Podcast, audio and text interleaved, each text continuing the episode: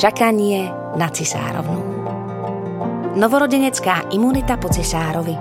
Prečo sa nebáť mikróbov?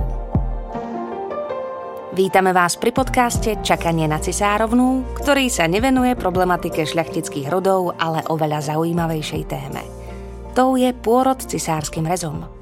Je tu s nami aj Natália, ktorá s vami bude zdieľať svoje skúsenosti, pocity a prezradí vám aj tipy, ako si toto turbulentné obdobie užiť a hlavne v pokoji. Pretože ten je preto, aby ste si ním prešli aj s bábetkom čo možno najhladšie, veľmi dôležitý.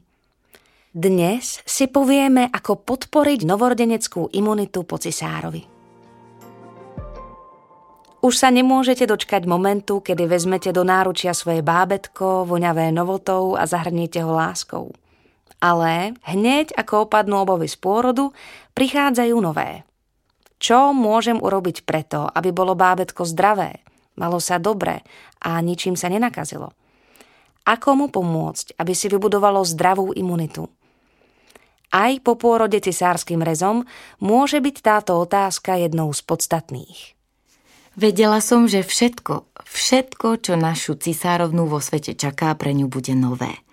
Kontakt so svetom plným rôznych baktérií, nielen tých zlých, ale aj tých prospešných a tiež vírusov je nevyhnutný. O tom som si samozrejme nerobila žiadne ilúzie. Spôsob pôrodu ovplyvňuje, akými baktériami sa osídli jej koža, tráviaci trakt a dýchacie cesty. A má to vplyv aj na vývoj jej obrany schopnosti. Preto je dôležité, aby kolonizácia prospešnými baktériami prebiehala správnym spôsobom a svoje miesto zaujali aj tie mikróby, ktoré sa podielajú na založení prírodzeného črevného mikrobiómu a tak podporujú imunitný systém na vývoj účinnej obrany a zároveň na svoje miesto nepustia niektoré organizmy, ktoré by uškodiť mohli. Ako to docieliť? Pri vaginálnom pôrode sa črevo novorodenca rýchlo kolonizuje žiadúcimi baktériami z matkinej pošvy, k čomu v prípade cisárskeho rezu v takej miere nedochádza. Prečítala som si, že podľa niektorých štúdií môžu mať deti narodené cisárskym rezom v neskoršom živote vyššie riziko vzniku alergií, astmy, obezity, cukrovky a ďalších chorôb. A preto mi táto otázka ležala tak na srdci. V niektorých pôrodniciach je v posledných rokoch snaha priblížiť pôrod sekciou čo najviac tomu vaginálnemu.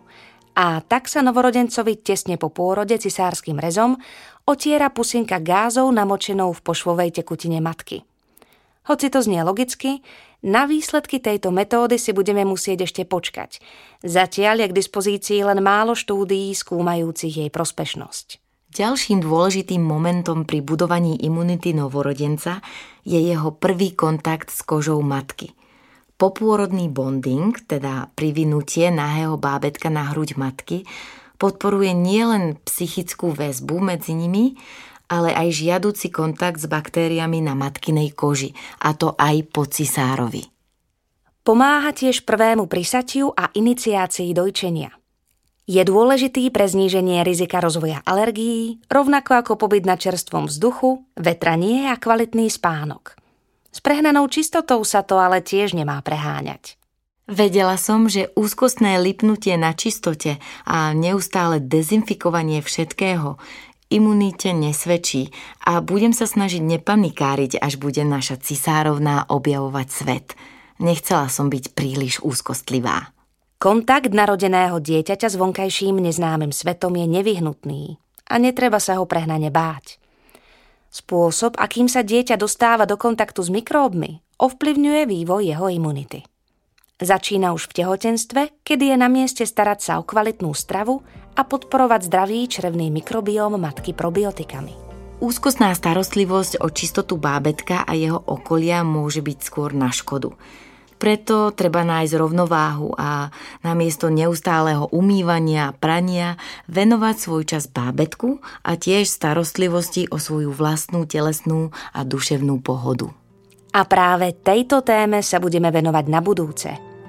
Povieme si o tom, ako magické obdobie nazývané šestonedelie nielen prežiť, ale pokiaľ možno aj si ho užiť.